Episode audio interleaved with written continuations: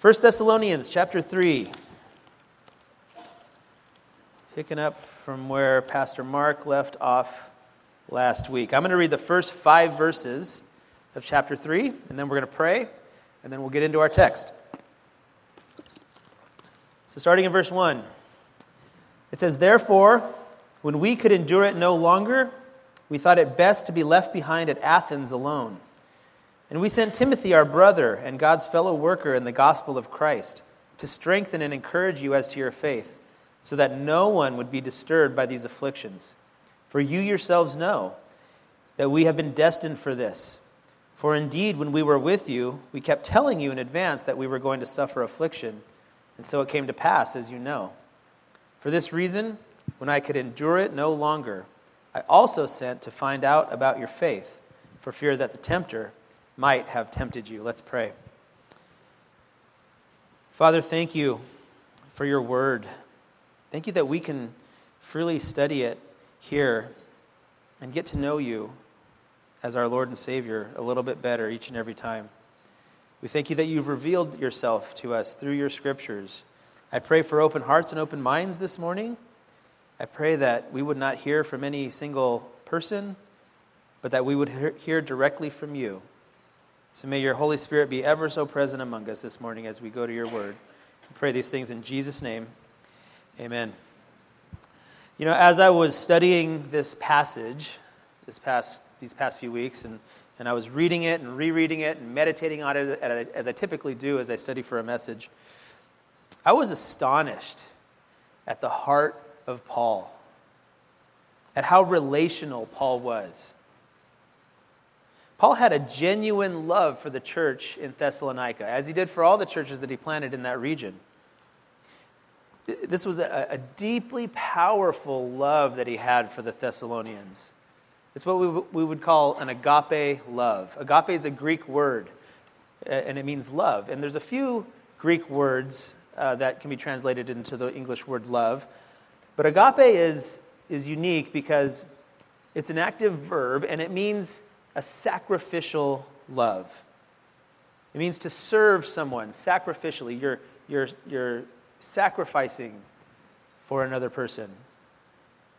And, and as the Lord began to reveal this to me about Paul as I studied this text, at some point I thought of what Paul said to the Corinthian church in 1 Corinthians chapter 11 and verse 1. He said this be imitators of me, just as I also am of Christ.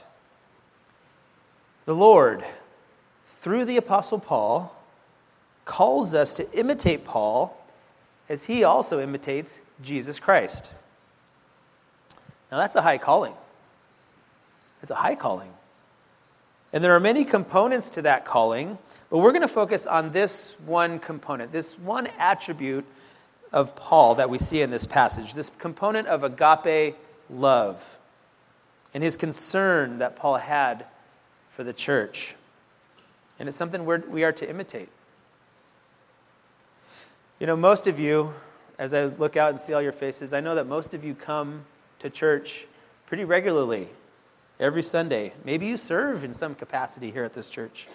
And that's great. You're a, you're a part of this church, you're a big part of this church. But I wonder how intimately part a part of this church are you? That's the key word, intimately. Are we intimately a part of this church? Now I understand that, you know, we all have our own responsibilities, right? We have responsibilities to our spouse, our, our children, maybe, our, our family, our friends, right? We, we all have jobs. But if we're going to be a church in the true ecclesiastical definition of the word, we must build relationships at this church. And the only way we can truly minister to each other, truly minister to each other, is through those relationships. Look at verse 1. Right? He says, Therefore, when we could endure it no longer, we thought it best to be left behind at Athens alone. That therefore it connects this passage with the previous passage in verse in chapter 2 that, chap, that Pastor Mark preached on last week. And if you remember, Pastor Mark took us to the book of Acts, right? Six, chapters 16 and 17. And he talked about how Paul had been preaching the gospel in, throughout the region in, in various cities, including Thessalonica. And he kept getting kicked out of those cities. They didn't want to hear the gospel in those cities. And they kept chasing him out of each and every city. And so he had to leave his church in Thessalonica. And in the previous passage in, in chapter 2, Paul writes that to the people in the church that he has a great love for them. And now in today's passage, he's going to express just how much he loves them by communicating some of the torment, some of the torment that he has in his heart because he's separated from his brothers and sisters in Christ. Now, let me ask this question Does that describe you? Does that describe you with respect to your concern for your brothers and sisters in Christ? Are you so involved in people's lives that you're constantly concerned about where they're at spiritually? Are they in the Word? Are they growing in sanctification? Are they being tempted by the evil one? Because th- this is what a church is. That's what a church does. A church is not the building, a church is not the, the pastors, it's not the elders, it's not the leadership. A church is the people. People who truly care about one another and truly care about their spiritual maturity of one another. And that describes the Apostle Paul. Now, Paul wants them to know that he's really concerned about them, and that, that's very important. It's very important. Why?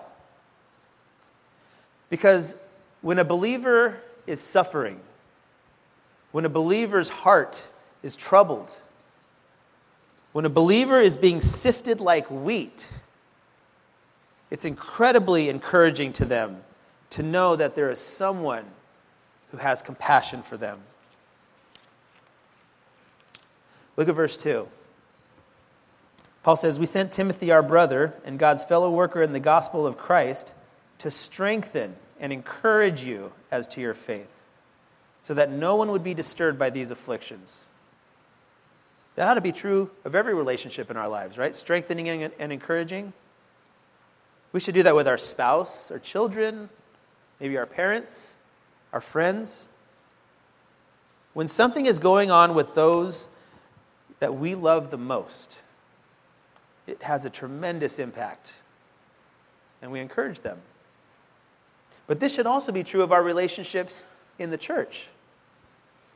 When our brother in Christ is going through a spiritual struggle, it should shake us to the core. Shake us to the core. Why? Because we're united in Christ.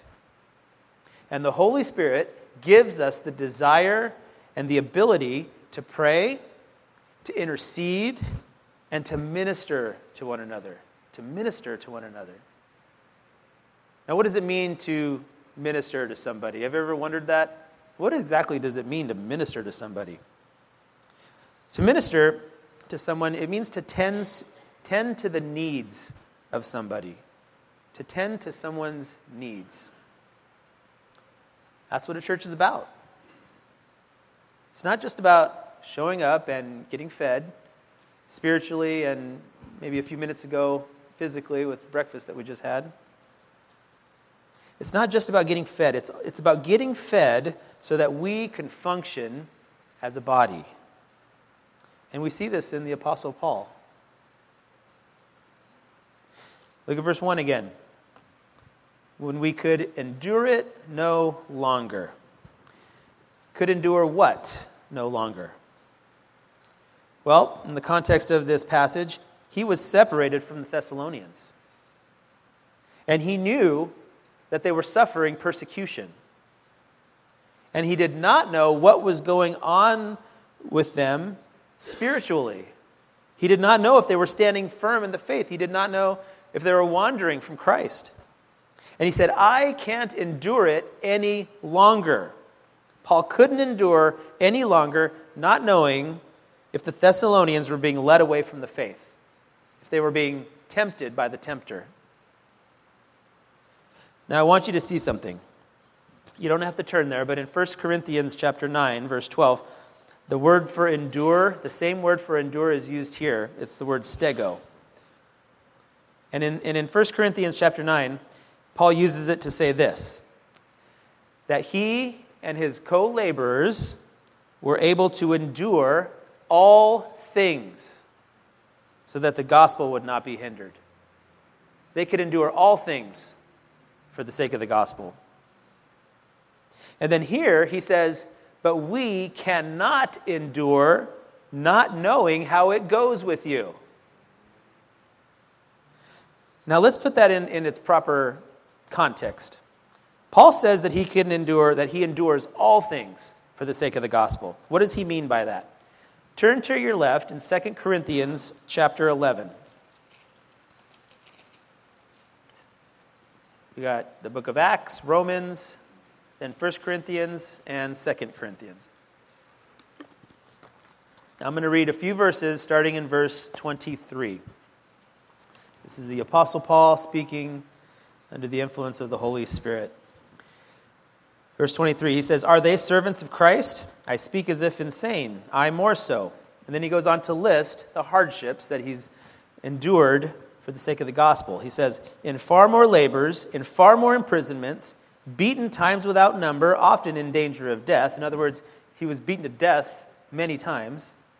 Five times I received from the Jews 39 lashes. Now, back in this culture, it was known that if you were to be lashed 40 times, you were dead.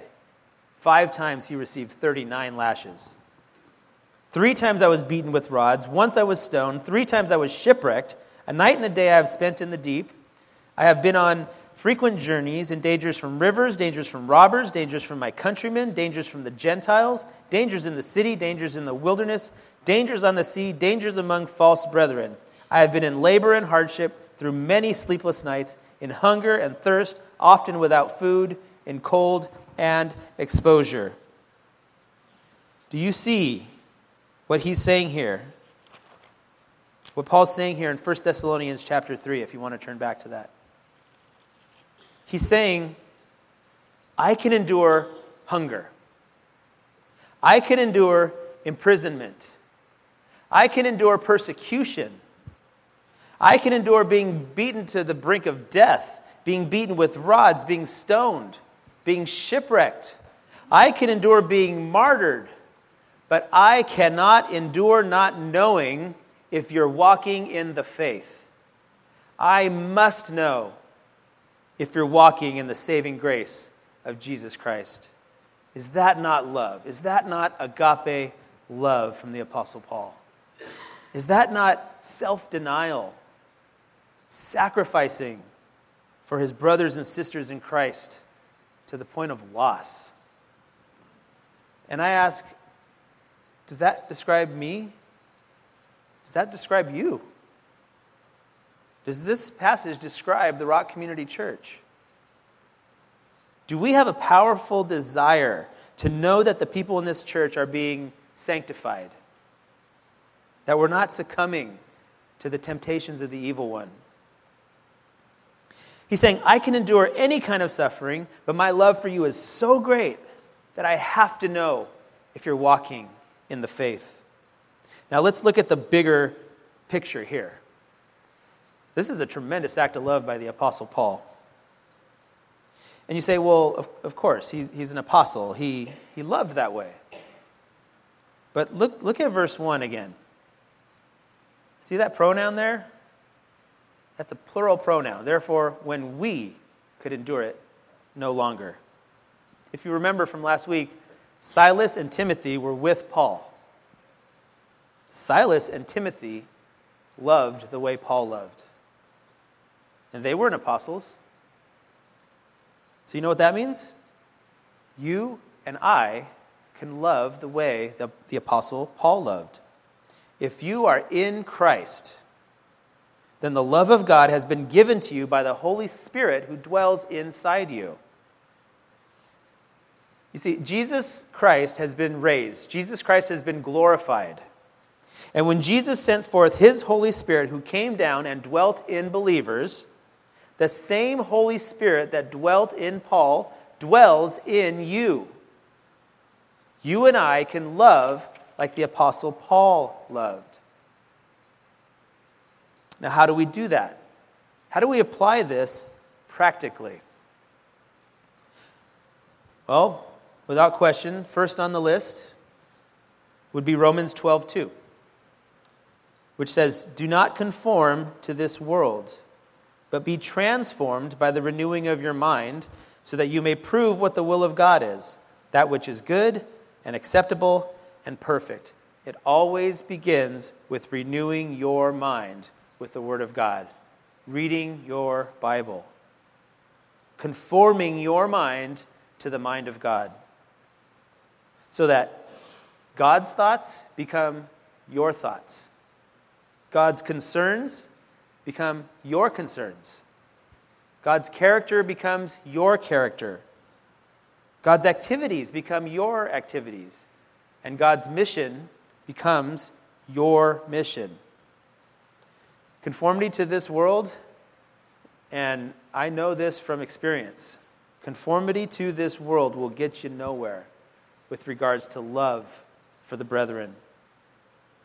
You cannot love the way Jesus loved if you are conformed to this world. Listen to 1 John chapter 2 verse 15. It says, "Do not love the world nor the things in the world. If anyone loves the world, the love of the Father is not in him. It's powerful. Continued conformity to the heart of God, not the world, but to the heart of God. That is how we can love the way Christ loved and the way the Apostle Paul loved. Now, this isn't to say that we are to be hostile to the people in the world. We're to love the people in the world, right? We're to love our neighbor as ourselves. But the world system, we're to reject that. And we are to conform to the heart of God. God, who said in John 15 12, This is my commandment that you love one another. Just as I have loved you, greater love has no one than this, that one lay down his life for his friends. Church, that's what we're called to do. We're called to be Christ like, and we're called to sacrificially love and lay down our lives for our friends. Now, that, it may not be in the sense that we are going to physically die for our friends. Maybe, but probably not. But it certainly is in the sense that we die to ourselves, that we consider others as more than ourselves. And we're to sacrifice for others to the point of loss. We're to sacrifice our time for others to the point of loss. Sacrifice our energy for others to the point of loss. Sacrifice our reputation, our rights, our desires, our status, our possessions. And we're to sacrifice our comfort for others to the point of loss. That's the way Jesus loved. That's the way we are called to love. Next on the list, if you want to love the way Christ loves, go to Him in prayer. Ask Him to give you the love that only He can give. You know, it's not natural for us to sacrifice so much for others to the point of loss. It does not come natural to us. Only the Holy Spirit can give us this kind of love. And is, isn't it amazing that we can go directly to the creator of the universe and bring our petitions to him, and he hears us. That's amazing. We have a prayer team at this church that every Monday at 7 o'clock in the cafe, they meet and they pray over all the prayer requests that come through this church. So if you ever want to join them, Mondays at 7 o'clock in the cafe. And our prayer team leader, Doug Renault, always says this He says that we have a prayer hearing and a prayer answering God. Amen? Amen. Matthew 21 22 says, All things you ask in prayer, believing, you will receive. Now, I want you to be very careful with that. This isn't saying that you can just pray for whatever you want and you're going to get it, right? You can't pray for a Mercedes and then tomorrow it's going to pop up in your garage. Remember uh, 1 John 5, verses 14 and 15. It says, this is the confidence which we have before him, that if we ask anything, now watch this, according to his will, if we ask anything according to his will, he hears us. And if we know that he hears us in whatever we ask, we know that we have the requests which we have asked from him. We can love the way Paul loved. We can love the way Jesus loves because we have the Holy Spirit living inside us. And if we ask, He will provide. Remember, Jesus referred to the Holy Spirit as the helper. He's the helper because He gives us the strength and the ability to obey God's word. And it begins with the study of the scriptures, renewing your mind, and praying, asking Him to give you that love. There's one more thing on this list of how to love, like the Apostle Paul loved. Most of us don't like this one. Saying no to the idol of self. Saying no to the idol of self. Boy, that one stings. It stings. This type of idolatry has caused so much destruction in your life and my life. We tend to think too much about ourselves first, don't we? That it's all about us. We do. I know I do. But remember what Paul said in Philippians chapter 2 verse 3. He said, "Do nothing from selfishness or empty conceit, but with humility of mind regard one another as more important than yourselves. We need to foster this kind of love here at this church. Let's desire that we all continue in sanctification and let our hearts break when someone falls away from the faith. We just sang this morning to the Lord, Break my heart for, for what breaks yours. Let our hearts break when someone wanders. This type of love is not just for the pastors, it's not just for the elders, it's not just for the leaders of this church. It's for all of us. For all of us. Look at verse 1 again. It says, When we could endure it no longer, we thought it best to be left behind at Athens alone. I find it interesting that Paul uses the word alone in this sentence. He could have just said, when we could endure it no longer, we thought it be best to be left behind at Athens, period, or comma in this case.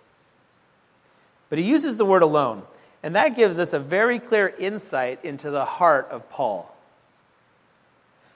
Paul was not this independent, self reliant apostle who needed nobody. He only needed God's word. He only needed the knowledge that God was present, and he needed nothing else. That wasn't the Apostle Paul. If you ever get a chance to read through the book of 2 Timothy, you'll see this. You'll see as he laments about all the people uh, that he did ministry with that have just kind of either left the faith or just left him for various reasons. 2 Timothy will show you that. He was not a man so far above you and me. He was just like us, with the same weaknesses and the same needs.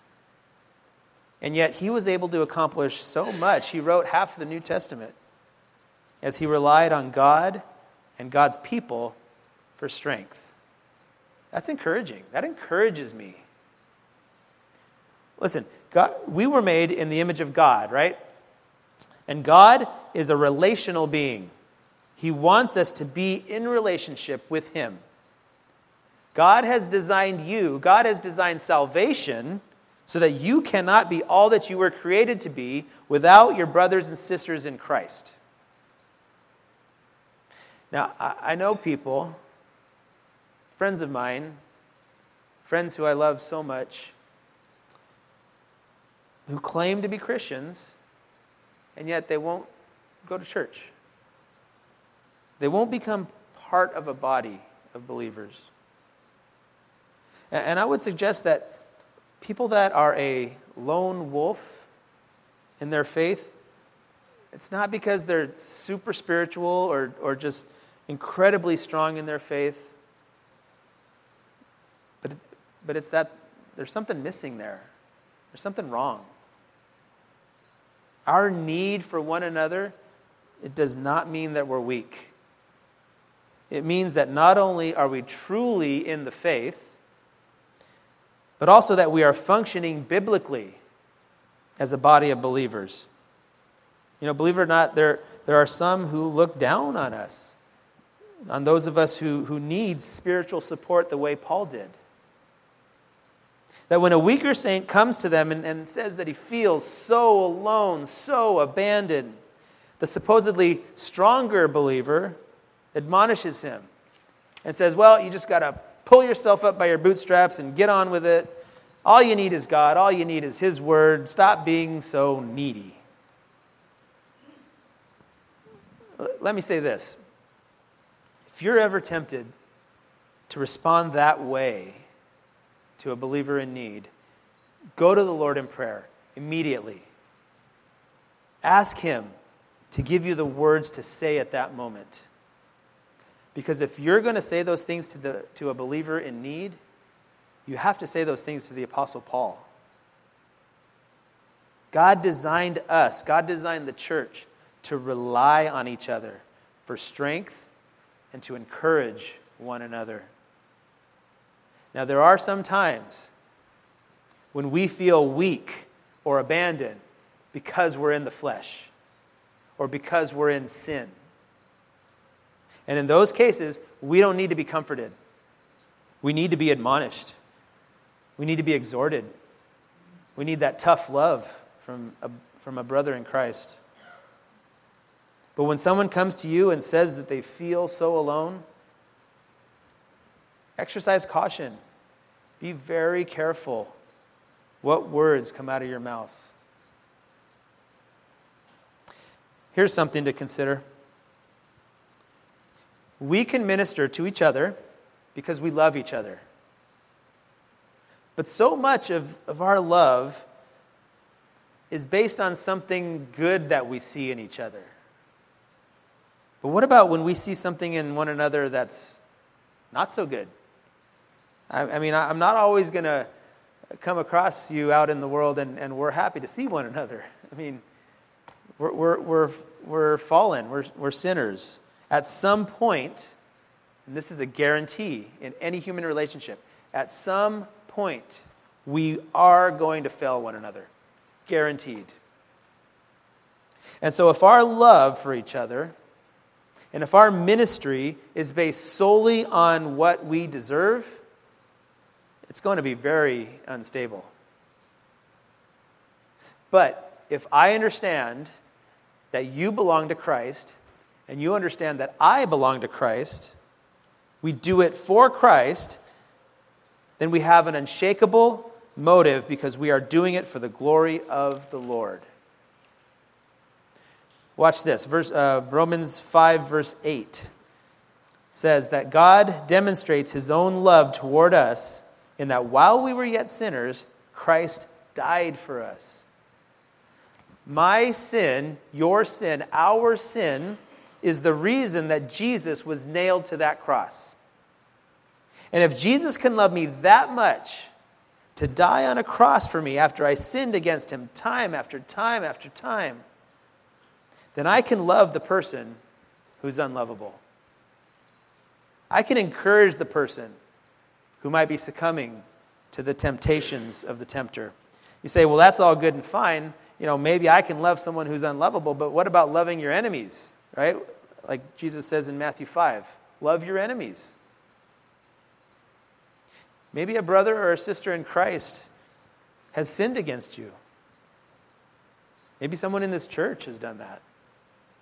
I've seen situations where two people go to the same church, one of them sins against another, and the one who was hurt ends up leaving their church. That breaks my heart. It's not biblical. We are commanded to reconcile with each other in Matthew 18. We're to reconcile and we are to love one another. And I know, I know that's hard. I know sometimes you just want to say, I don't want to reconcile with this person. I just, I just want to be done with this guy. I certainly don't want to love him or encourage him. But Jesus calls us to love our enemies. Something else I want to point out. Look at verse 2. He says, We sent Timothy, our brother and God's fellow worker in the gospel of Christ, to strengthen and encourage you as to your faith. When you look at this verse, this is an incredible statement. Incredible. He says, We sent Timothy, our brother. This is an apostle saying this. Timothy's spiritual father, his mentor. And Paul doesn't refer to Timothy as his assistant or his apprentice. He refers to him as his brother. He calls him his brother, but not only his brother, he calls him God's fellow worker. That's astonishing. Astonishing. Think about this. This demonstrates the privilege that believers have as we go about the business of doing God's work. I mean, what does that say about our identity in Christ? Those of us who have repented and put our faith and trust in Jesus, what does that say about our identity in Him? If Paul would have called Timothy his fellow worker, that alone would have been astonishing. But he doesn't call him my fellow worker, he calls him God's fellow worker. That's marvelous. I mean, that, that takes my breath away. Timothy has been called to work with God in the most important and greatest undertaking in the history of the world the taking and sharing of the gospel of Jesus Christ to a lost world. You and I are part of that same endeavor. We work with God to bring the gospel to our friends, to our neighbors, to our families, coworkers, whoever God has put in our lives, in order that they might be saved from the judgment of their sin. What an incredible privilege. We need to embrace that. You're a co worker with God. Now, don't mishear me. I'm not saying that you're an equal partner with God obviously. We've been made a co laborer with the apostles and a fellow worker with God. I mean, how encouraging is that? Fellow workers with God, but not equal partners. Let me try to illustrate that. When I was about two years old, we moved here to Anaheim Hills. A couple years later, I'm about four years old, and my dad builds a gazebo in the backyard. And I can remember dragging the wood, giving him the nails to hammer in, giving him the hammer. I can remember uh, taking about two hours to hammer a nail halfway into the wood because that thing was so heavy for me as a four year old. And when we were all done, I remember looking at that thing and thinking, man, dad and I did a good job building that gazebo. Reality is, I probably didn't do anything, maybe helped a little bit. It was all my dad. He did it all. It's the same thing with God. We we do work, we do things, but it's all God. It's all God. He does it all. We are fellow workers with God. And we can love the way God loved as fellow workers. We can love the way Paul loved. So, my encouragement to you as we close if you want to love the way Jesus loves, if you want to love the way the Apostle Paul loved, here's, the, here's our three things. First, renew your mind with God's Word. Read your Bible, be in the Word. Join a community group if you're not already part of one so that you can study God's Word and be held accountable to it. Second, pray. Seek the Lord's will. Ask Him to open doors for you and, and show you how He wants you to minister to people, how people need to be loved. And third, the stinger reject the idol of self. Seek the interest of others before you seek your own. Reject the lie that it's all about you. If we do those things, God will open and close doors according to his will. He'll show you who needs to be loved, who needs to be comforted. God will reveal his will to you. Just pray. And he, he'll reveal it through his written word and through the open and closed doors. Sometimes it's more clear than it is other times. Sometimes it might be a long time before he reveals his will to you. But he will reveal it in his perfect timing. Amen? Amen. I'm going to close this in prayer as the worship team makes their way up. If you need prayer, our prayer team is going to be to my left. If you need prayer for anything, they'd love to pray with you, they'd love to minister to you. So I encourage you, if you need prayer, to come see them. Thank you for all for being here. Thank you for who you are and for just being a church family. Let's pray. Father, thank you. Thank you that you've loved us so much before we ever loved you. Thank you that you've given us the Holy Spirit to dwell inside us so that we can love the way you loved and the Apostle Paul loved. Father, I pray that today's passage would just penetrate our hearts to the depths of our soul, that it would transform our lives. I pray that this church would be a church that ministers to one another, that's, that cares for one another, and that cares for a brother or sister who might be struggling. I pray that you would protect us from the tempter, Lord, and that we would just be that bright and shining light to this world. We pray these things in the name of Jesus Christ. Amen.